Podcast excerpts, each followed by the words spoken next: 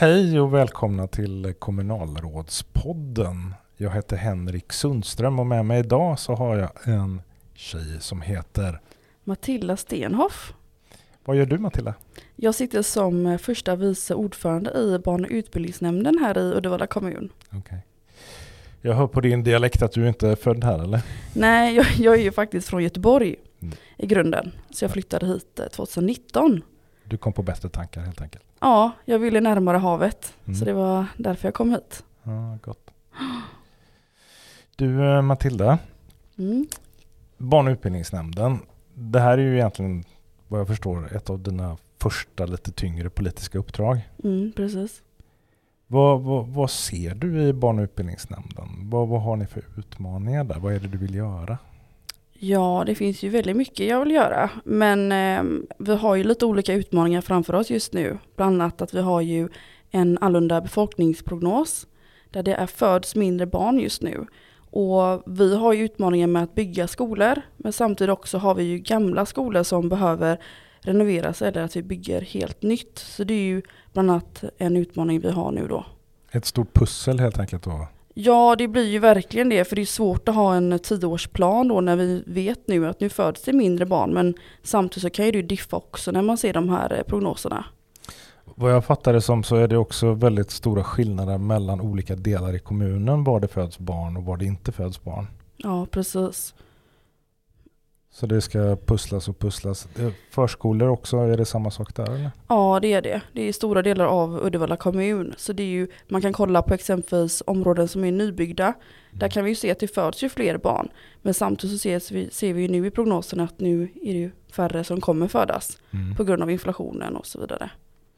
Jag vet ju att det har ju varit en stående kritik både inom byn men också mot byn att man inte har fått liksom byggt skolor och förskolor egentligen mm. i den takt tidigare som man har behövt. Mm. Är det någonting du känner igen?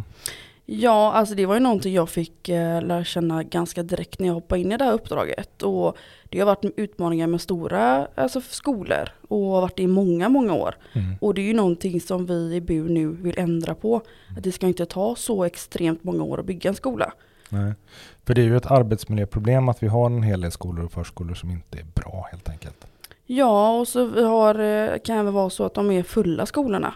Mm. Så vi måste ju börja pussla och se hur vi ska göra att barn får gå på andra skolor exempelvis. Mm. Och det är kanske inte alltid det man vill. Särskilt inte om det är mindre barn att de ska behöva åka buss över halva kommunen. Nej, och det är ju en utmaning. Vi vill ju inte att barnen ska slussas långt ifrån sina hem. Men samtidigt så man måste också ta hänsyn att föräldrarna vill ha sitt första val. Mm. Men då kanske är det så att den skolan är full. Mm. Och då måste vi tänka på arbetsmiljön och för skolan att kapaciteten ska ju räcka. Mm. Så då får vi kolla på om vi kan göra några olika lösningar. Mm.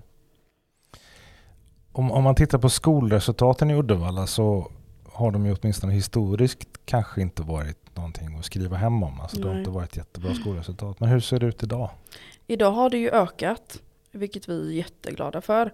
Exempelvis för grundskolan har vi ju fått en markant ökning jämfört med tidigare år. Mm. Och det är ju någonting vi vill fortsätta öka. Mm.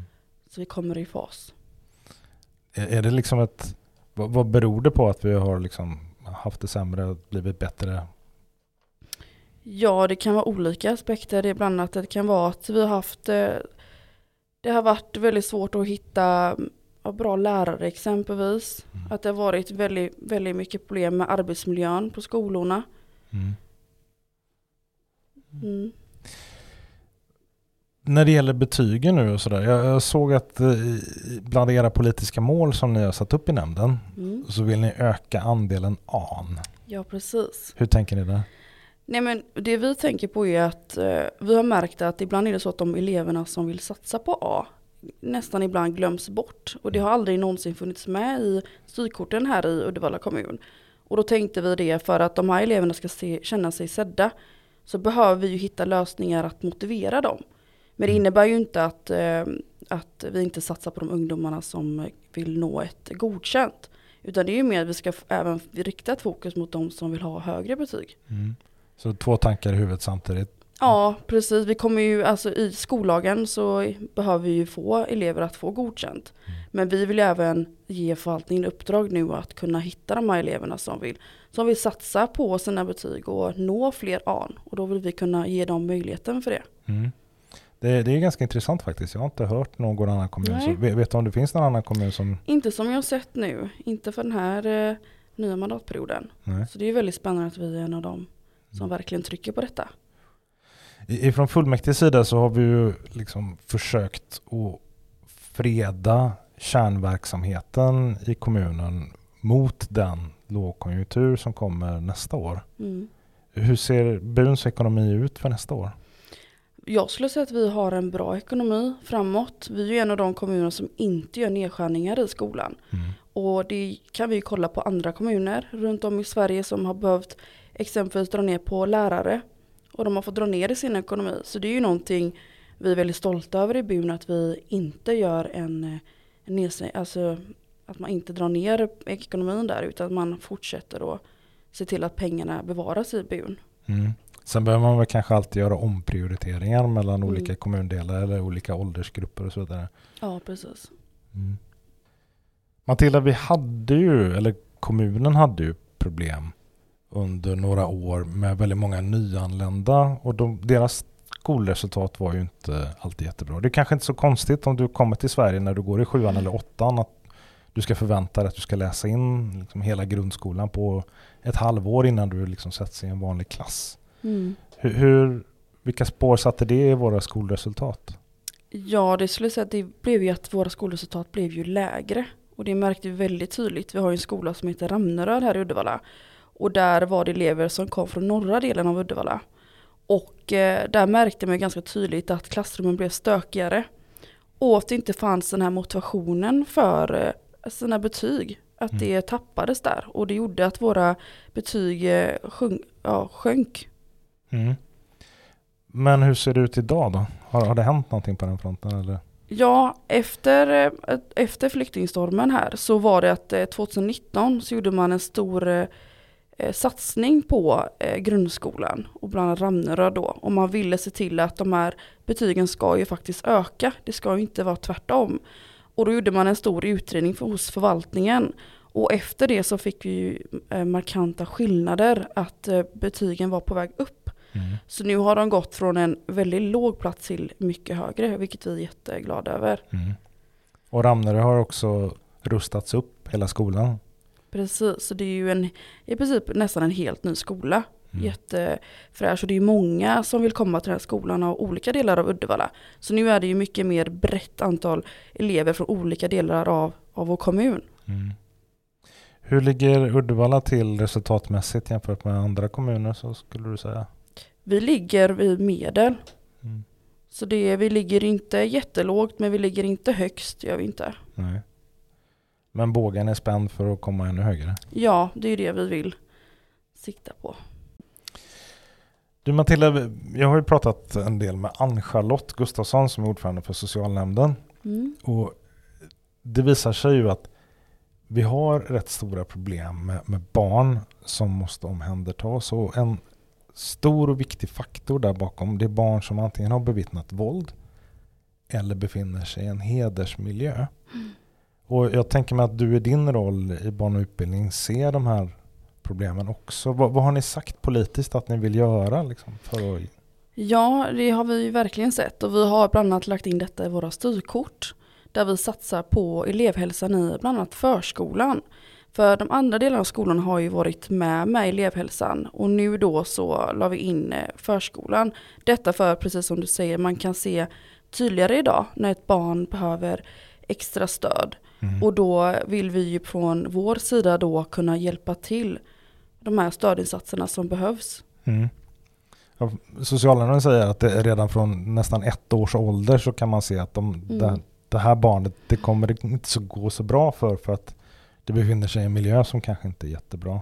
Mm, är, är det det som man ska motverka med, med elevhälsa i förskolan? Ja, det är bland annat att fånga upp de här eleverna. Mm. Så att det inte är för sent, rättare sagt. För precis som du sa, man upptäcker det väldigt tidigt och kan se det på de här små barnen. Mm. Även en ettåring. Och då vill vi kunna fånga upp och ge de behoven och stöd som vi kan göra. Mm. Det ska bli bra. Det finns ju en sak som kallas för tidiga samordnade insatser, T S I, mm. som ni gör tillsammans med Socialnämnden. Mm. Kan du beskriva lite grann vad det handlar om? Men det innebär att vi samarbetar med andra förvaltningar som Socialnämnden då. Att vi ska kunna hitta exempelvis alltså i tidigt skede när det är någonting som går åt fel håll. Mm. Så det innebär det. Jag har förstått att det här med sekretess ofta har varit ett problem när det gäller mm. skolan och socialtjänsten. Mm. Hur har man hanterat det liksom inom ramen för? Ja, det, det är ju en av våra utmaningar också där. Att vi vill ju kunna prata med den andra förvaltningen. Och, och nu sätter ju sekretessen hårt mot alltså att vi inte kan göra någonting åt vissa grejer. Vi får mm. inte kanske reda på en viss information.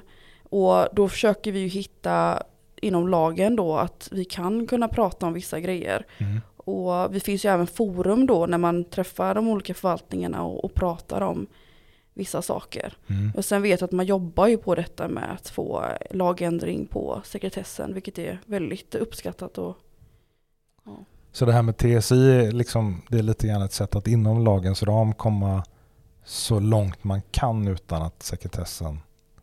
Ja, precis. Och det är, det är ju någonting vi märker att vi måste kunna göra där. Vi måste samarbeta med bland annat socialtjänsten då för att för att kunna hitta de här barnen som behöver hjälp mm. eller stöd.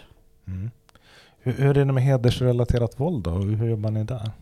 Ja, det är ju någonting som vi också lagt in på styrkorten som vi nu ska göra ett uppdrag till förvaltningen och kunna hitta detta och hur vi ska alltså kunna motverka att detta finns bland våra skolor och bland våra elever. Mm. Jag har förstått det som att det, det hedersrelaterade våldet är någonting som sätter spår i barnen på ett sätt som gör att det är en jättestor risk att man hamnar utanför samhället. Ja, precis. Och det är även det att tyvärr att vi ser att barn blir bortgifta mm. idag. Så det finns ju stora konsekvenser redan från ung ålder med att vi ser att det är barn som inte kommer till skolan exempelvis och de har flytt landet. Och det är ju sånt vi vill ju inte ska hända, men vi ser ju idag att det är runt om i hela Sverige att det är barn som försvinner mm. på grund av detta. Och det är barn som är födda i Sverige ofta? Ja, och det kan vara föräldrar med utländsk påbrå då. Det, det har ju varit återkommande artiklar om det, bland annat Bohuslänningen, om liksom, ja, nu är det femtio barn som inte kommer, liksom, mm. eller femtio barn som bor. Kan du berätta mer om det? Vad, vad gör ni åt det där och vad, vad är det ni ser? Ja, alltså det vi ser ju är ju att vi börjar ju redan när skolan börjar och ser vilka barn är det som kommer till skolan och vilka är det som inte dyker upp. Och det som är svårt är ju då att det finns olika typer av frånvaro. Exempelvis kan det vara att vissa barn inte kommer för de är sjuka. Men sen så ser vi de här barnen som är borta under längre tid. Det finns ju de barnen som är borta i ett helt år. Mm. Och då börjar man ju redan från förvaltningen att utreda. Men det som sätter det svåra här är ju att ibland så de försöker göra att få tag i de här föräldrarna. Men problemet vi har är att föräldrar inte svarar. Mm. Så det gör att vi inte får veta vart de här eleverna är. Och det sätter ju väldigt stora konsekvenser. Och så är det sekretess till exempel mot socialnämnden som gör att... Precis, ja. Och det gör ju att vi inte vi kan inte prata om samma elever. Nej. Sen kanske att vi vet att det gäller just den här eleven, men vi kan inte se det rakt ut. Och det är ju det som gör att ja, vi båda har ju olika förvaltningar problem just med detta. Och då vill vi ju kunna hitta vart barnen är någonstans och kunna samarbeta just kring detta. Men vad gör man då liksom, om det gått en månad och barnet är borta? Liksom? Gör ni en polisanmälan eller anmälan till socialnämnden eller vad gör ni? Man gör ju en orosanmälan. Mm. Gör man det i första steget man gör. Sen har det varit tal om att göra polisanmälningar men det har inte gjorts ännu. För att man har fått veta från polisens håll att det är ingenting som kommer hjälpa situationen. Mm. Men jag vet att det nämndes bara nyligen på ett av våra möten att det är någonting jag tycker vi borde göra. Mm. Men sen har vi problemet att när vi gör en orosanmälan att de läggs ofta ner. Mm. Så problemet är att vi kan flagga för att med det här barnet, vi har inte sett det här barnet på så här många veckor och kommer inte till skolan. Och då förväntar vi oss att det ska görs en utredning från deras sida och så görs inte detta. Och då gör det att vi börjar vi om på noll. Mm. Men det, vi har ju ändå skolplikt i Sverige liksom. Och Precis. Det måste ju ändå vara grunden för en polisanmälan att... Precis. Och det är ju det vi har lyft nu då. Och det är en diskussion med förvaltningen att vi ska kunna göra de åtgärderna. Mm. För någonting för att det som jag tycker är att om vi gör en polisanmälan så trycker det ju på lite för en orosanmälan. Mm. Att vi ser ju väldigt allvarligt på detta. Det ska ju inte vara så att ett barn inte har gått ett helt år. Det tycker jag är helt fruktansvärt. Vi måste ju hitta det här barnet innan. Mm. Ja, men det är ju ett brott mot barnet i första hand. Liksom. Precis. Jag tänker på en annan sak. Det här med hemmasittare och så. Mm. Kan du, är det någonting som ni upplever som ett problem från nämndens sida också? Ja, men det, det är det. Och det är någonting vi märker ökar. Eh, vi kan se att det är fler barn som eh, inte kan ta sig till skolan av mm. olika skäl. Det kan vara psykisk ohälsa exempelvis. Och då gäller det ju att man har en dialog med de här eleverna. Mm. Så det finns ju olika typer av sätt man kan hantera detta. Det mm. finns ju de som man gör, man arbetar med robotar. Mm. Det finns ju även en ny teknik som har kommit nu då. Eh, men som målet är ju alltid att den här eleven ska komma till skolan. Mm. Men så är det inte i alla situationer. Men vi ser ju att antal hemmasittare ökar, tyvärr. Ja. Är det liksom kopplat till samhället i stort eller är det en effekt av pandemin? Eller vad, vad tror du att det beror på? Nej, men jag tror att man ser ju att psykisk ohälsa ökar idag i samhället. Mm. Och tyvärr tror jag att det har gått ner i åldrarna. Och det är därför det ökar med hemmasittare. Mm. Är det en svår social press för barn att gå till skolan idag? Eller är det att man sitter hemma och spelar dataspel? Eller finns det många olika förklaringar? Eller vad är det? Jag skulle säga att det finns jättemånga olika. Det kan vara allt för att man inte mår bra i sig själv. Till att man kanske ja, inte har föräldrar som finns där och stöttar. Och, ja, även om exempelvis man är rädd efter pandemin också som du nämnde där tidigare. Det mm. finns ju jättemånga olika skäl. Jobbar ni tillsammans med socialtjänsten när det gäller hemmasittare? Eller är det någonting som hamnar helt och hållet på er? Det har hamnat väldigt mycket hos oss. Men vi vill ju kunna samarbeta mycket mer. Men det blir ju att i första hand är det hos oss då. Mm. Vad jag har förstått så är ju lärarna och lärarnas kvalitet. Alltså hur bra lärarna är. Det är liksom grundläggande mm. för om undervisningen ska bli bra eller inte. Mm.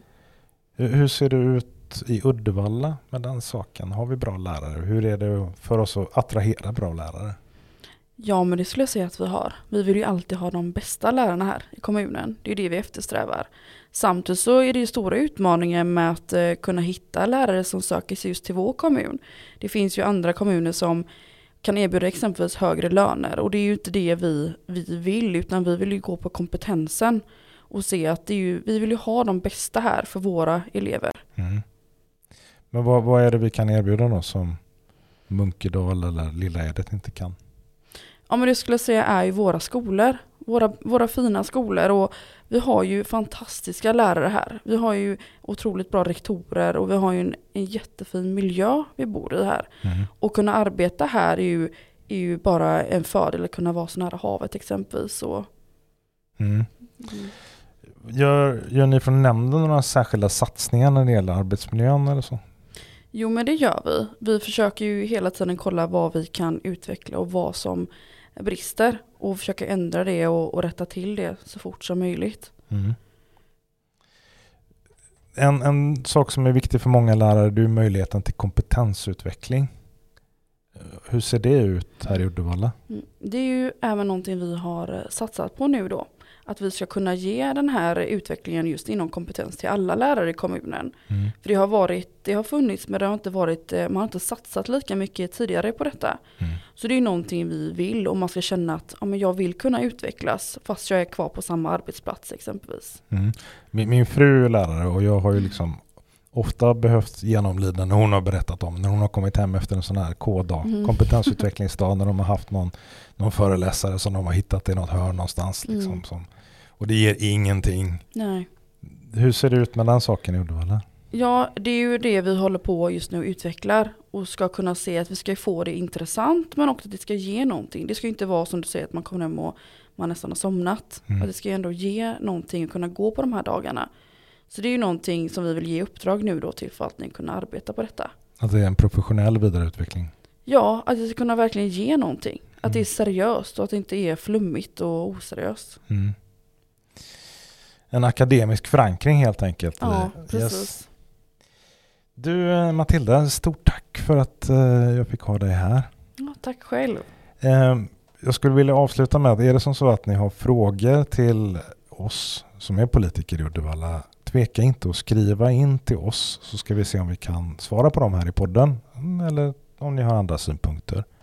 Ni kan mejla mig henrik punkt sundstrom snabel-a uddevalla punkt se eller så kan man mejla dig Matilda. Vad har du för mejladress? Mm. matilda punkt stenhoff snabel-a uddevalla punkt se. Tack för oss. Tack.